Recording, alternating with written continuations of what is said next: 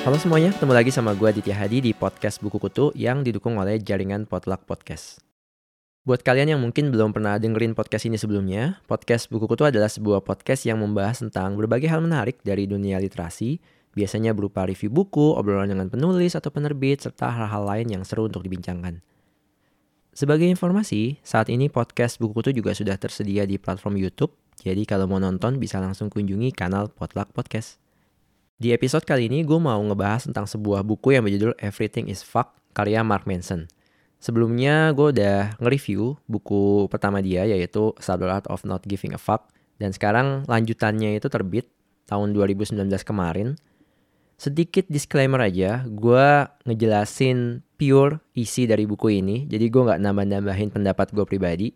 So kalau kalian nggak setuju dengan isi buku ini ya silahkan komentar aja. Tapi jangan serang personal gue ya please.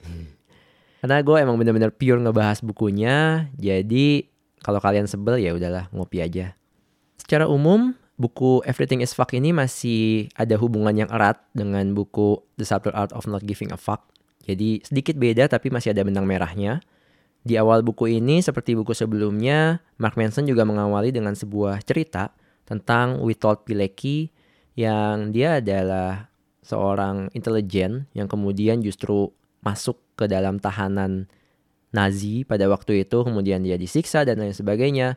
Tapi dia mempunyai harapan untuk bebas. Karena waktu itu dia percaya banget bahwa negara yang dia bela, yaitu Polandia itu akan membela dia juga. Setelah bebas, tapi justru dia malah mengalami tuduhan sebagai penjahat perang, sebagai pengkhianat dan lain sebagainya dan dia akhirnya meninggal karena dieksekusi oleh negaranya sendiri. Intinya apa dari cerita itu? Menurut Mark Manson, apa yang lo pikirin tentang dunia bahwa wah kita tuh adalah seorang yang hebat, kita tuh udah berpartisipasi terhadap keberhasilan dunia, kita tuh orang tuh semua nganggap kita penting, tapi sebenarnya enggak kita tuh cuman kayak debu di alam semesta yang ya udahlah orang nggak ada yang peduli kita tuh ngapain gitu. Ada satu paragraf yang kayak dalam banget di buku ini. One day you and everyone you love will die. And beyond a small group of people for an extremely brief period of time, little of what you say or do will ever matter. This is the uncomfortable truth of life. Jadi menurut Mark Manson ini kenyataan tapi emang berasa kurang nyaman bahwa ketika kita meninggal nggak akan ada yang peduli dengan kita juga. And everything you think or do is but an elaborate avoidance of it. We are inconsequential cosmic dust, bumping and milling about an tiny blue speck. We imagine our own importance, we invent our purpose, we are nothing. Jadi kayak, yaudah kita kayak nganggap, wah kita tuh hebat, kita tuh penting. Tapi sebenarnya ya, kayak Mark Manson bilang, kita tuh cuma debu di alam semesta. Kenapa dia ngangkat ini? Sama premisnya kayak di buku The Subtle Art of Not Giving a Fuck. Kita tuh adalah makhluk yang paling aman, yang paling bahagia harusnya, yang paling nyaman hidup di dunia. Tapi justru manusia itu adalah makhluk yang makin ke sini itu makin merasa depresi, makin merasa gangguan mental dan lain sebagainya. Dan menurut Mark Manson, orang-orang yang mengalami hal itu butuh tiga hal yaitu sense of control, kepercayaan terhadap sesuatu, dan komunitas yang mendukung dia. Dan karena tiga hal itu bisa ditemukan oleh manusia dalam yang namanya agama, jadi banyak orang yang menggantungkan harapan mereka, hope mereka itu ke agama. Tapi balik ke buku Mark Manson yang pertama, dia jelasin bahwa ada tiga hal yang menunjukkan good value atau nilai-nilai yang baik, yaitu berdasarkan realita, socially konstruktif atau mempunyai pengaruh positif terhadap komunitas sosial. Dan yang ketiga, immediate and controllable alias penting di masa kini dan kita bisa kontrol. Sedangkan bad value atau nilai-nilai yang buruk, yang pertama itu superstitious alias tidak ada di akal kita. Yang kedua, socially destructive. Dan yang ketiga, not immediate or controllable alias gak urgent dan gak bisa kita kontrol juga. Dan tiga hal itu, itu kan ada di dalam agama. Agama itu kayak superstitious, agama itu beberapa orang justru menggunakan agama untuk sesuatu yang destruktif, Dan yang ketiga, agama itu kan nggak bisa kita kontrol. Bahkan di buku ini tuh sarkasnya Mark Manson dia ngasih cara untuk bikin agama. Jadi ada enam cara untuk bikin agama. Yang pertama, juallah harapan kepada orang yang depresi. Yang kedua, udah pilih aja apa yang bisa kita jadikan Tuhan. Bisa roh, bisa ideologi, bisa juga pemain sepak bola atau apa pun itu. Yang ketiga, preemptively invalidate all criticism atau kalau orang ngomong sebaliknya kita langsung bilang barang siapa yang melakukan ABC maka dia akan celaka kayak gitu. Tahap keempat kita buat ritual sacrifice apa pun bisa kita lakuin. Yang kelima janjikan surga tapi beri neraka. Maksudnya apa? Maksudnya kita tetapkan hal-hal apa yang bisa mendekatkan orang kepada kebahagiaan. Misalnya, oh lu harus manjat gunung ini biar lu bisa dapat apa. Yang itu kan banyak orang yang nggak mungkin ke sana, sehingga orang akan depresi. Jadi loop yang kayak menyiksa mereka, jadinya mereka akan berusaha untuk jadi beribadah lagi, tanda kutip, gagal lagi, kemudian depresi, beribadah lagi, dan selanjutnya. Jadi kayak the loop of psychological abuse. Dan cara keenam untuk membuat agama adalah raih keuntungan untuk nabimu.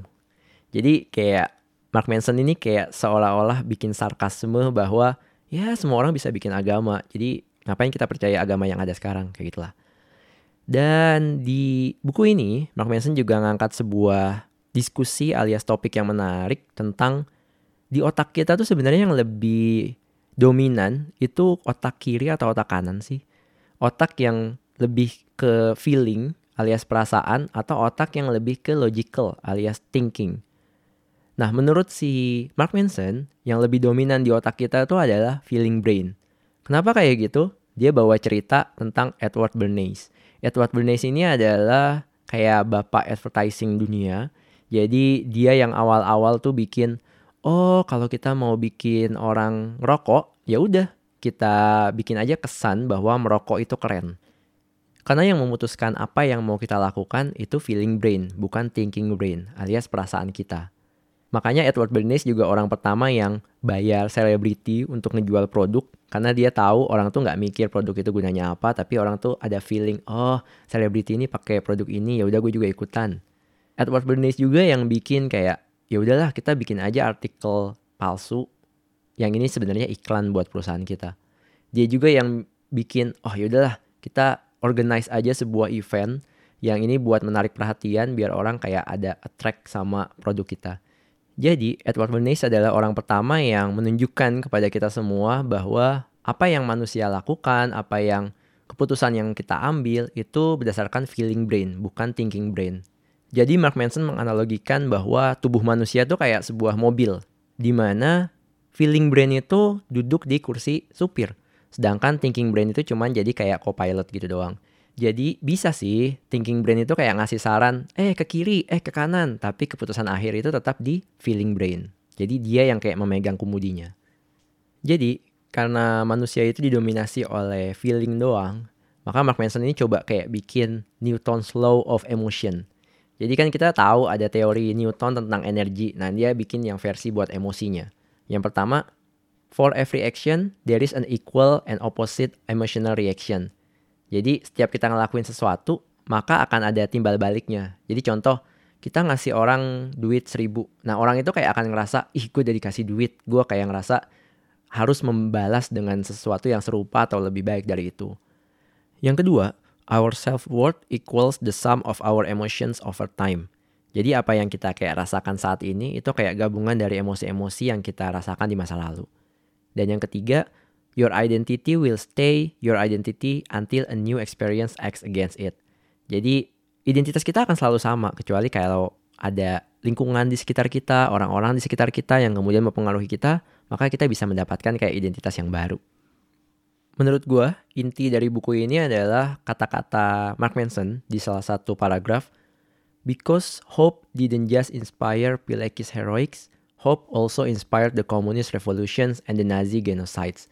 Jadi inti dari pemikiran Mark Manson di buku Everything is Fuck ini menurut gue ada di salah satu paragraf yang dia bilang kalau kita tuh nggak boleh punya harapan. Kenapa? Karena harapan itu bukan cuma punya pengaruh positif kepada orang-orang yang merasakannya, Tapi dia juga bisa memberikan pengaruh yang negatif. Contohnya Hitler, ketika Perang Dunia, dia membasmi orang-orang Yahudi, melakukan pembantaian massal. Alasannya apa? Ya karena dia punya harapan untuk membawa Jerman ke posisi yang lebih baik di mata dunia.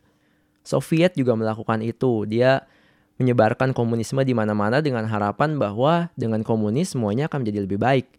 Teroris juga melakukan apa yang mereka lakukan juga dengan harapan kan. Makanya menurut Mark Manson, ya udahlah kita sebagai manusia nggak usah punya harapan aja. Terus kita harus apa? menurut Mark Manson dia mengeluarkan sebuah kata yang mungkin kalian ingat dari beberapa episode gue sebelumnya yaitu amor fati. Makanya menurut gue buku-buku Mark Manson ini kayaknya banyak terpengaruhi oleh filosofi Stoa. Di buku ini juga dia banyak ngutip kata-kata dari Immanuel Kant, seorang pemikir atau filsuf yang juga dekat dengan filosofi Stoa.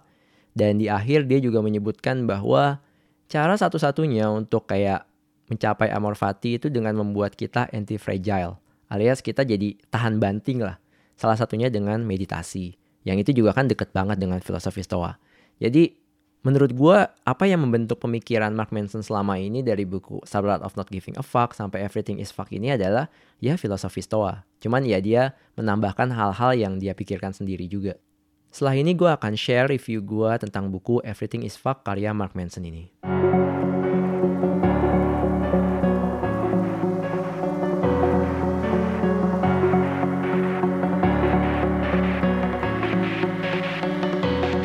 Untuk buku Everything is Fuck karya Mark Manson ini, gue bisa ngasih 4 dari 5 bintang. Alasan pertama, karena temanya menarik banget. Ini deket-deket sama filosofi Stoa yang udah pernah gue sampaikan waktu ngobrolin filosofi teras karya Henry Manampiring. Yang kedua, gue juga suka buku ini karena Mark Manson seperti biasa menceritakan dengan gaya bahasa yang lugas banget. Dia to the point banget, dia kayak orang marah-marah tapi ngena banget di kita. Dan dia juga ngangkat cerita-cerita yang oke. Okay yang itu tuh emang bener-bener relevan dengan apa yang mau dia sampaikan. Tapi, seperti biasa, buku-bukunya Mark Manson, ini juga alasan kenapa gue cuma ngasih 4 dari 5 bintang. Penulisannya tuh di awal tuh kayak ngebang banget, jadi kayak oke okay banget di awal. Bahkan kayaknya di bab pertama kedua tuh dia udah bisa merangkum apa yang mau dia sampaikan di satu buku. Tapi di akhir-akhir itu kayak nggak beraturan lah apa yang mau dia sampaikan gitu. Jadi kayak loose aja gitu di akhir. Itu sih yang gue sayangkan terutama yang di akhir dia ngebahas soal AI atau artificial intelligence alias kecerdasan buatan yang menurut dia wah ini bisa jadi kayak sumber harapan manusia di akhir tuh kayak apa sih kok tiba-tiba jadi AI gitu? Gue malah punya feeling itu jadi kayak teaser buat buku dia selanjutnya malah. Ya kayaknya itu aja dari gue jangan lupa buat follow podcast buku kutu di Spotify dan SoundCloud kalau kalian mau reach out gue untuk ngasih rekomendasi buku yang harus gue bahas atau penulis yang mesti gue ajak ngobrol, langsung aja reach out gue di Instagram at podcastbukukutu, di Twitter at podcastbuku, atau email ke podcastbukukutu at gmail.com. Jangan lupa juga untuk beri dukungan untuk jaringan Potluck Podcast dengan follow Instagram at Potluck Podcast. I think that's all. Thank you for listening. See you and ciao.